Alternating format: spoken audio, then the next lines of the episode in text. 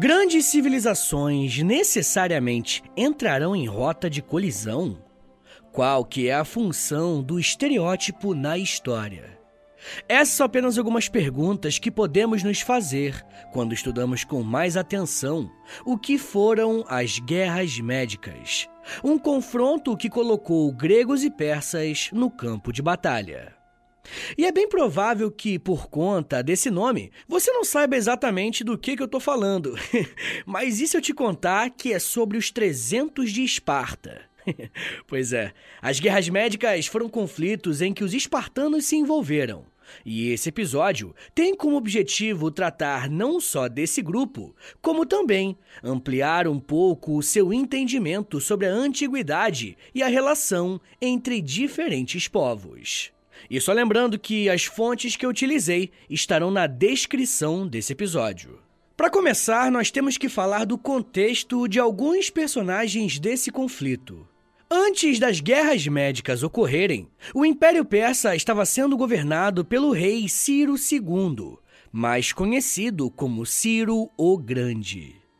Ele foi um líder persa muito poderoso, que expandiu o império, conquistando vários territórios na Ásia Ocidental e no Oriente Médio, incluindo a região da atual Turquia.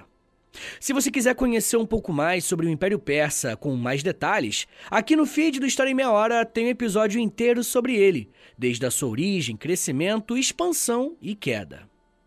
Bem, durante o reinado de Ciro, muitas cidades-estado gregas na Ásia Menor, como Mileto, acabaram ficando sob o controle dos persas após perderem alguns conflitos. Porém, ao contrário de outros lugares que também pertenciam aos persas, as polis gregas tinham uma certa autonomia. Geralmente porque quem comandava o lugar era um líder local, mas que era indicado pelo próprio Ciro. Essa era uma forma importante do Império Persa ter uma garantia de que não existiriam revoltas. Mas é claro que, para os gregos, o ideal era que eles tivessem controle total dos seus territórios.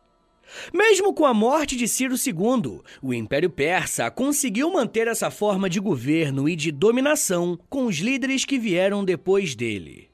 Foi Dário I que precisou lidar com uma série de conflitos com os povos gregos conquistados. Por estarem debaixo dessa relação, as cidades-estado gregas da Ásia Menor iniciaram uma revolta contra o domínio persa em 499 a.C. A cidade de Mileto liderou a revolta, buscando a sua independência. Após o início da revolta, algumas cidades-estado gregas do continente, como Atenas e Erétria, decidiram enviar apoio aos rebeldes gregos na Ásia Menor. Eles enviaram tropas e suprimentos para ajudar na luta contra o domínio persa. O líder da cidade de Mileto era um homem chamado Aristágoras, conhecido por ser alguém bem ambicioso. Ele conseguiu mobilizar as cidades gregas contra os persas, mas o seu objetivo final era assumir uma liderança entre os gregos caso vencessem o conflito. A revolta contra os persas estava armada. Seria a hora de atacar. O exército grego foi para Sardes, capital de uma cidade persa. Como demonstração da insatisfação, os gregos dizimaram a cidade. Dário I, obviamente, não gostou nada do que estava acontecendo nas polis gregas que faziam parte dos seus domínios. E ele viu isso como um desafio direto à autoridade persa e decidiu esmagar a revolta. Dário I mandou seu exército para a batalha e conseguiu destruir as tropas gregas na cidade de Éfeso, além de afundar os navios rebeldes na batalha naval de Lade. Com essa vitória categórica, os persas reconquistaram as cidades gregas, uma a uma. Eles derrotaram os jônios e em seguida venceram Mileto, dizimando parte da população na batalha e escravizando os sobreviventes que foram deportados para a Mesopotâmia. De acordo com alguns pesquisadores da antiguidade, não é muito claro qual que era o real interesse dos persas na Grécia. E isso porque o terreno grego era bastante complicado e não traria nenhuma riqueza, pelo menos imediata. Uma das respostas possíveis era o controle dos mares e do comércio marítimo. Entretanto, mais recentemente, historiadores também têm falado que os governantes persas ganhariam bastante capital político se conquistassem as cidades gregas. Era como se elas tivessem um status positivo naquela época, tá ligado? Mas a verdade é que a gente não tem certeza. Bom, mas esse ataque aconteceu no ano 499 a.C. E em 491, ainda antes de Cristo, Dário I enviou alguns mensageiros pelas ilhas do Mar Egeu e pela Grécia continental, exigindo terra e água como sinal de submissão dos gregos. Mas digamos que os gregos não receberam muito bem quem trouxe essa mensagem. Se você já assistiu o filme 300, você deve ter uma ideia do que, que aconteceu, né? De acordo com a mitologia grega, foi nesse momento que o Leônidas, o líder dos espartanos, gritou This is Esparta. This is Sparta! Um dos historiadores clássicos, chamado Heródoto, contou como que os gregos receberam os mensageiros persas. Em Atenas, eles foram lançados em um poço como criminosos comuns. Em Esparta, eles foram jogados em um poço e informados de que, se quisessem terra e água para o rei, era dali que deveriam obtê-las. Fecha aspas.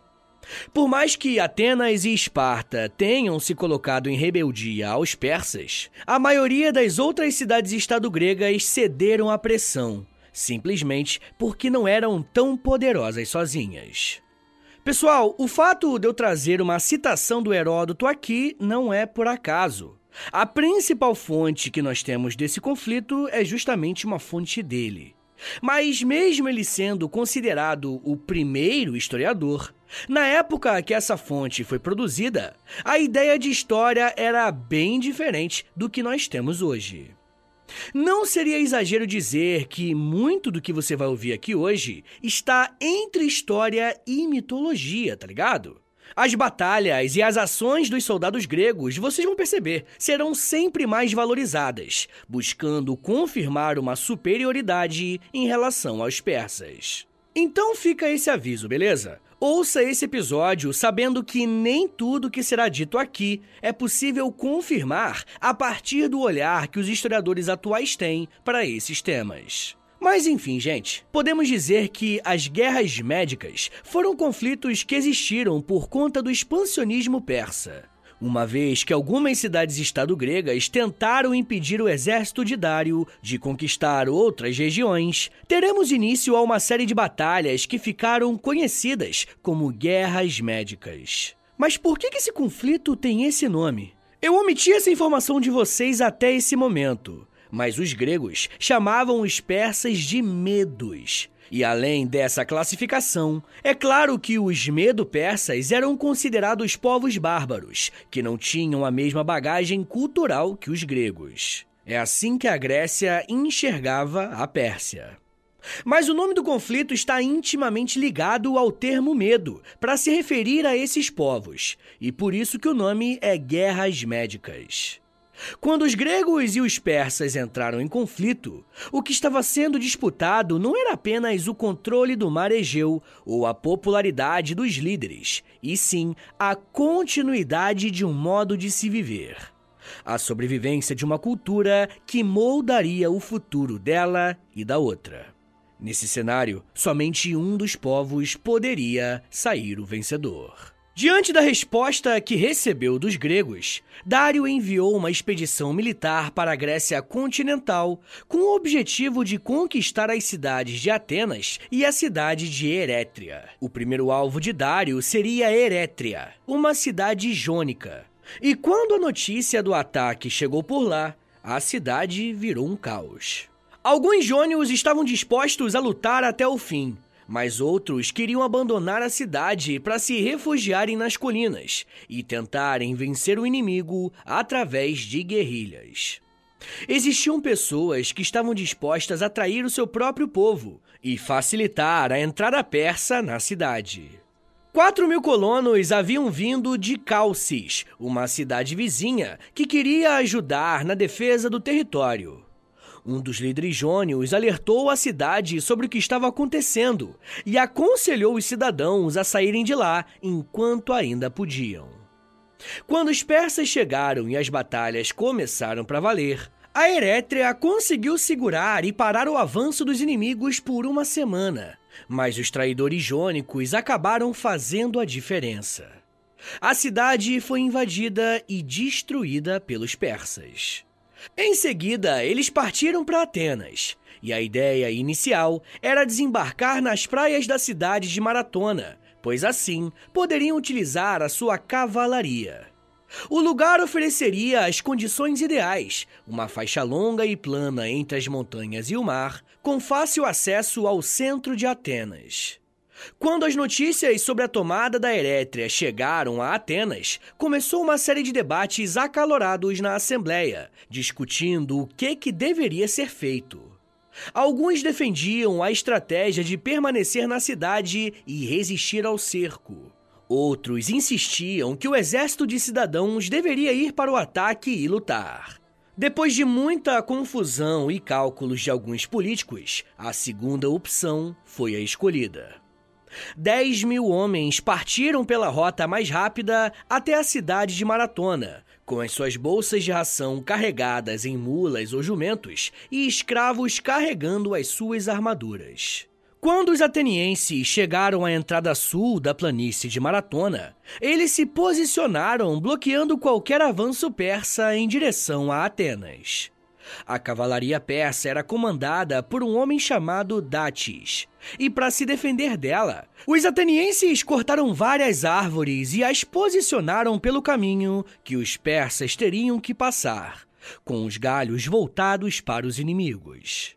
Todos os homens que estavam disponíveis para lutar foram convocados para ir para a linha de frente e enfrentar os persas. Durante alguns dias, nada aconteceu, os dois exércitos ficaram frente a frente, a uma distância de dois ou três quilômetros, sem fazer qualquer movimento. Ambos os lados, na verdade, tinham excelentes motivos para esperar. Os gregos não possuíam arqueiros e nem cavalaria. E partir para um conflito em campo aberto contra os persas era muito arriscado. Um outro bom motivo para eles ficarem esperando tinha relação com a expectativa de que os reforços espartanos chegassem a tempo. Os persas também tinham seus próprios motivos para não desejarem um confronto imediato. Se os atenienses estavam receosos de enfrentar a cavalaria persa, os persas também não queriam colocar a sua infantaria mais fraca contra os soldados gregos conhecidos como hoplitas. Os hoplitas eram conhecidos por serem grandes guerreiros e estavam estrategicamente posicionados.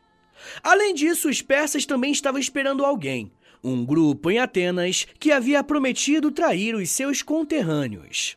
Mas no final das contas, passou um tempão e nenhum dos lados teve sinal dos aliados que esperavam. No lado grego, um grupo acreditava que o exército ateniense não tinha chances de vencer uma batalha em campo aberto, pois estavam em menor número. O general ateniense Milcíades não aceitou que esse temor se espalhasse e decidiu ir para o ataque. A vantagem numérica em favor dos persas era tão grande que, quando os atenienses atacaram, a primeira reação dos persas foi acreditar que os seus inimigos estavam loucos. A batalha começou e os atenienses conseguiram resistir aos ataques persas na cidade de Maratona, avançando rapidamente nas alas e cercando as tropas inimigas. No centro aconteceu uma luta intensa, mas os atenienses conseguiram furar as linhas persas. Com a derrota ficando cada vez mais perto, os persas recuaram para os seus navios e tentaram fugir. Os atenienses os perseguiram até o mar, afundando muitos dos navios inimigos.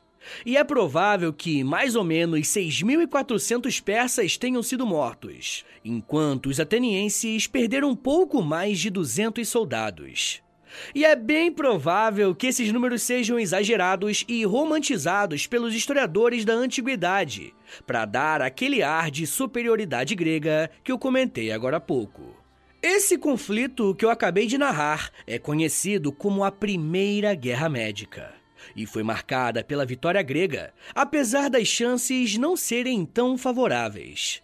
Dentro da Primeira Guerra Médica, a Batalha de Maratona ficou marcada na história, pois a cidade foi responsável por segurar os persas.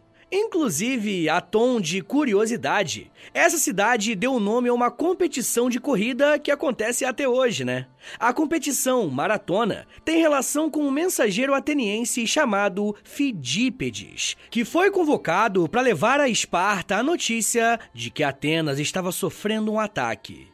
Fidípedes corre em um só dia 200 quilômetros para ir e voltar para a maratona.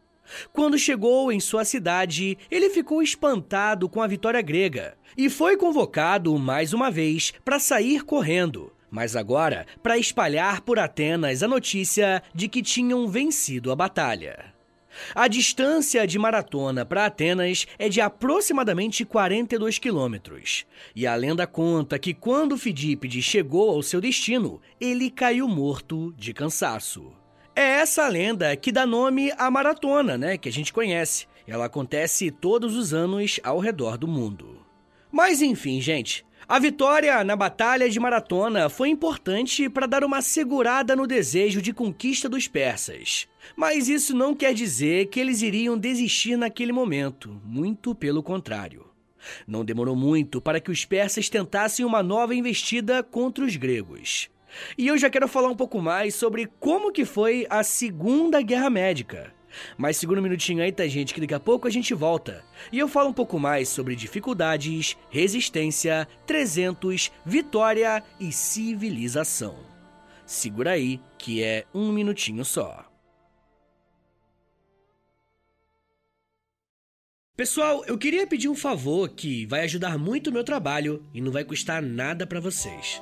O História em Meia Hora é um podcast exclusivo Spotify. E para essa parceria continuar sendo frutífera, os números são importantes. Por isso eu queria te pedir para clicar em três coisinhas aí no seu Spotify. Primeiro, nas estrelinhas. Dá cinco estrelinhas aí pra gente na avaliação, por favor, porque a avaliação é o que mais ajuda o podcast a chegar em outras pessoas. Segundo, já aproveita e clica em seguir. E se você quiser receber no seu celular um aviso de quando tem episódio novo, clica também no sininho. Mas claro, só se você quiser. Obrigado de coração pela ajuda e continue com o episódio.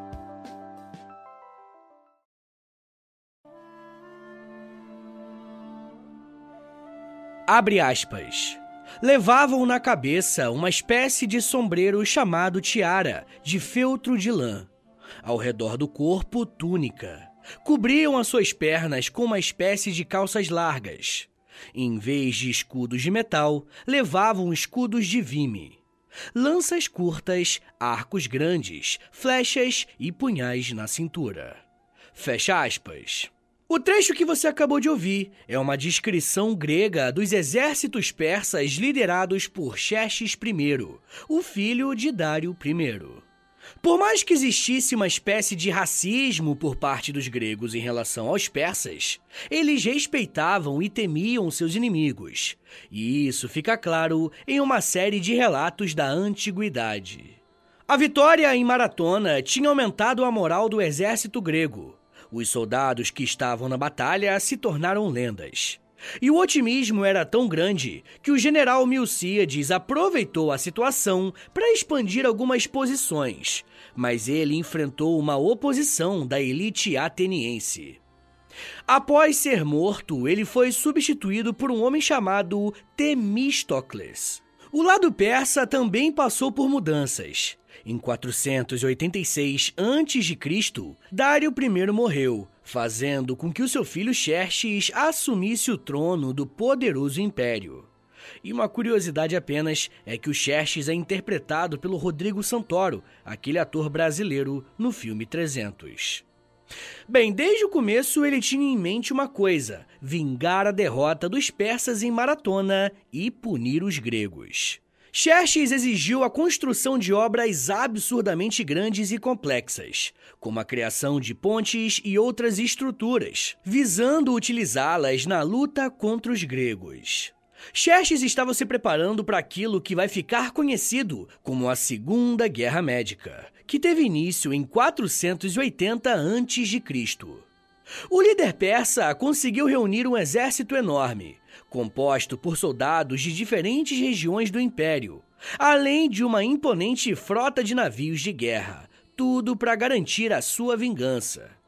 Do outro lado, os gregos estavam cientes da ameaça que estava chegando e dessa vez teriam um reforço de peso. Eu estou falando de Esparta. Os espartanos eram conhecidos pela sua força militar, e a presença deles aumentaria as chances dos gregos vencerem mais uma vez. Xerxes reuniu seu poderoso exército e marchou pelo continente, enquanto aguardava o retorno dos seus agentes enviados à Grécia para obter informações sobre as cidades-estados estarem ou não dispostas a colaborar com os persas. Ele recebeu notícias animadoras dos seus agentes, informando que muitas cidades-estados gregas estão dispostas a colaborar. E isso fortaleceu a sua convicção de que os inimigos estavam vulneráveis e que a sua conquista seria relativamente fácil.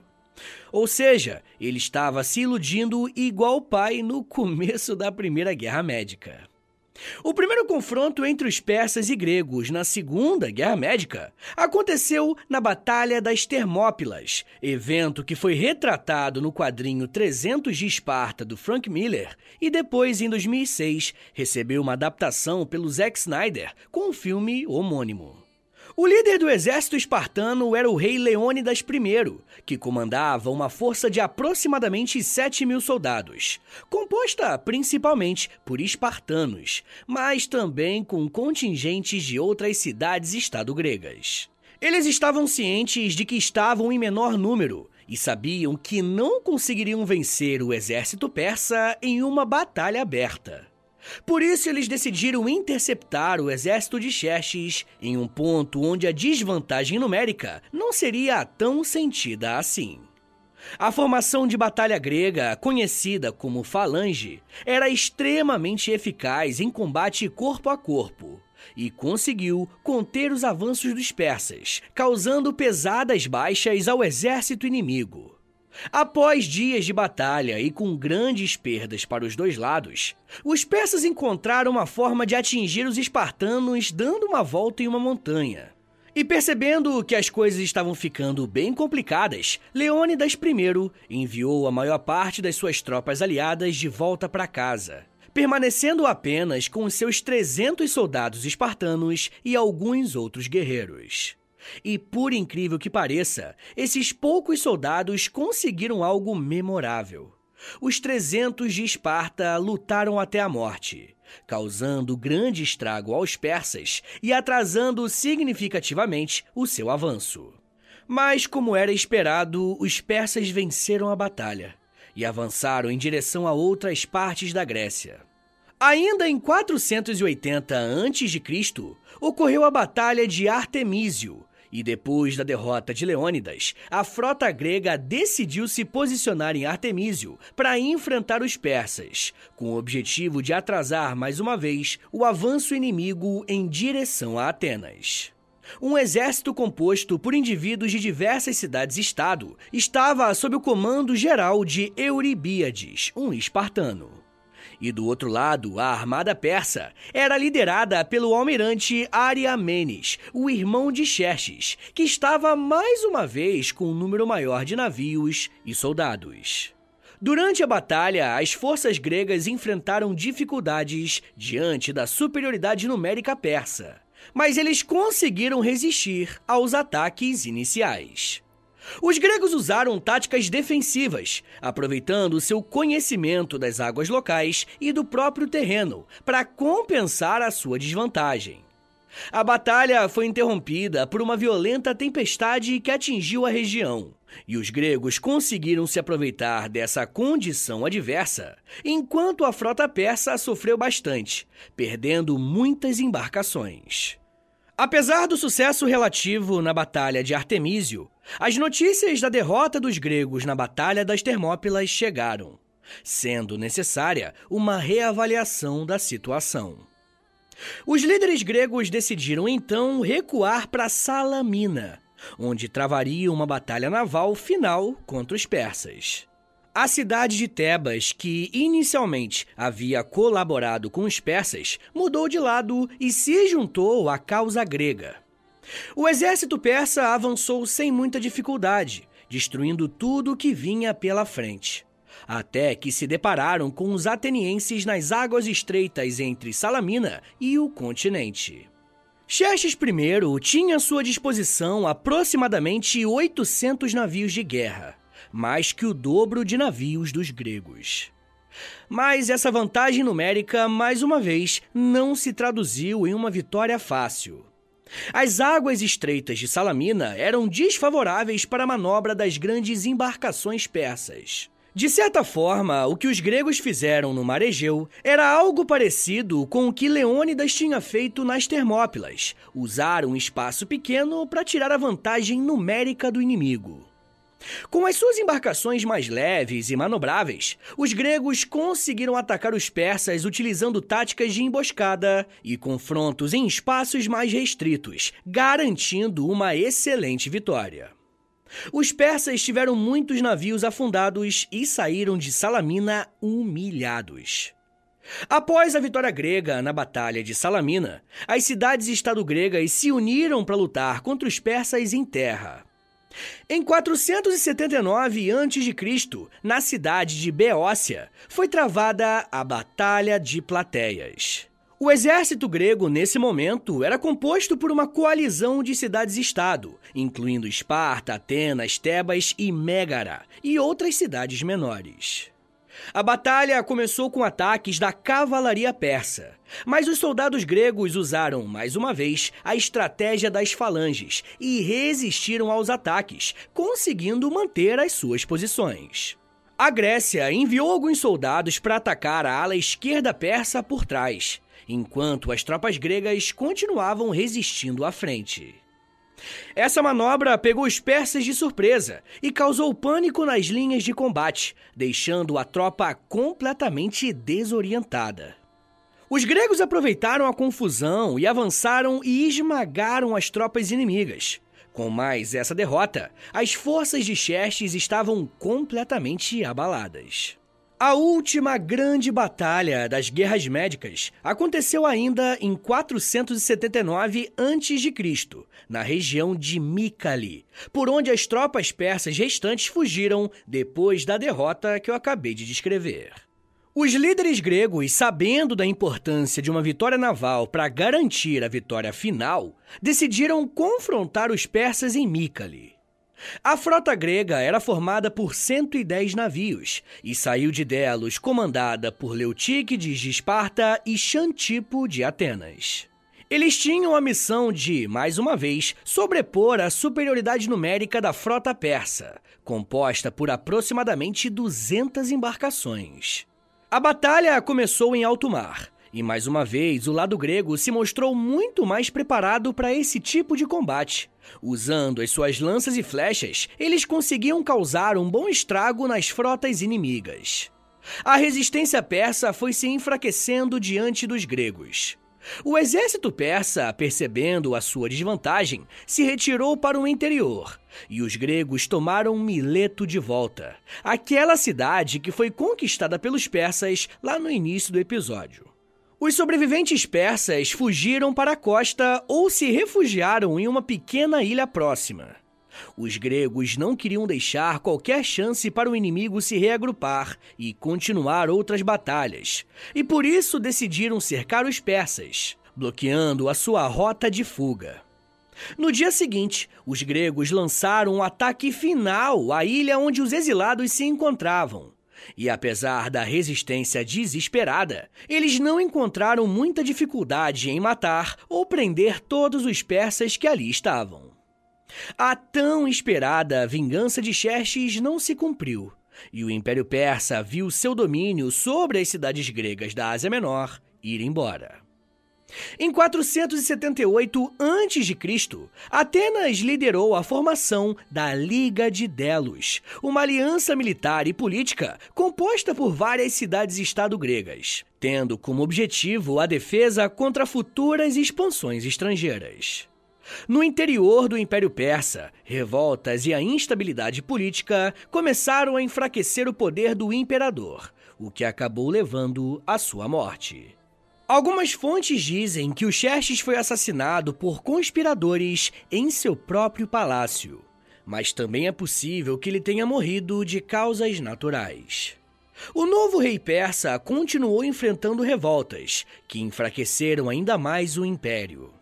Diante dessas dificuldades, os persas começaram a reconsiderar as suas ambições expansionistas na Grécia. Podemos dizer que as guerras médicas foram fundamentais para diminuir a influência persa nas cidades gregas da Ásia Menor, e além disso, a estabilização do poder político na Grécia continental. Embora o Império Persa tenha continuado a existir por muitos séculos, a sua ameaça direta às cidades-estado gregas foi completamente extinta com essa guerra. No lado dos gregos, a vitória nas guerras médicas garantiu a sobrevivência dos valores e da cultura grega por muito tempo, levando o espalhamento desse modo de viver, impactando muitas civilizações, inclusive a nossa. Pessoal, bora fazer aquele resumão de tudo que a gente conversou aqui hoje? Vamos lá. As guerras médicas podem ser entendidas como uma série de conflitos envolvendo o Império Persa e as polis gregas. Os persas estavam em um expansionismo considerável, mas encontraram nas cidades gregas uma resistência forte. As guerras médicas têm esse nome porque os persas eram chamados pelos gregos de povos medos. As guerras médicas são divididas em duas fases, e em cada uma delas nós temos líderes diferentes. A primeira guerra médica foi travada com os persas sendo liderados por Dário I, lutando principalmente com os atenienses. Já na Segunda Guerra Médica, nós temos Xerxes à frente dos persas e os gregos contando com o apoio dos espartanos. Em praticamente todas as batalhas, os gregos conseguiram reverter a desvantagem numérica, usando recursos naturais e estratégias de combate corpo a corpo, garantindo assim a vitória contra o inimigo. Não seria um exagero dizer que a vitória nas guerras médicas garantiram a sobrevivência da cultura grega. E isso nos faz pensar como que seria o mundo se os persas dominassem a Grécia. Mas isso já é um papo para uma outra meia hora.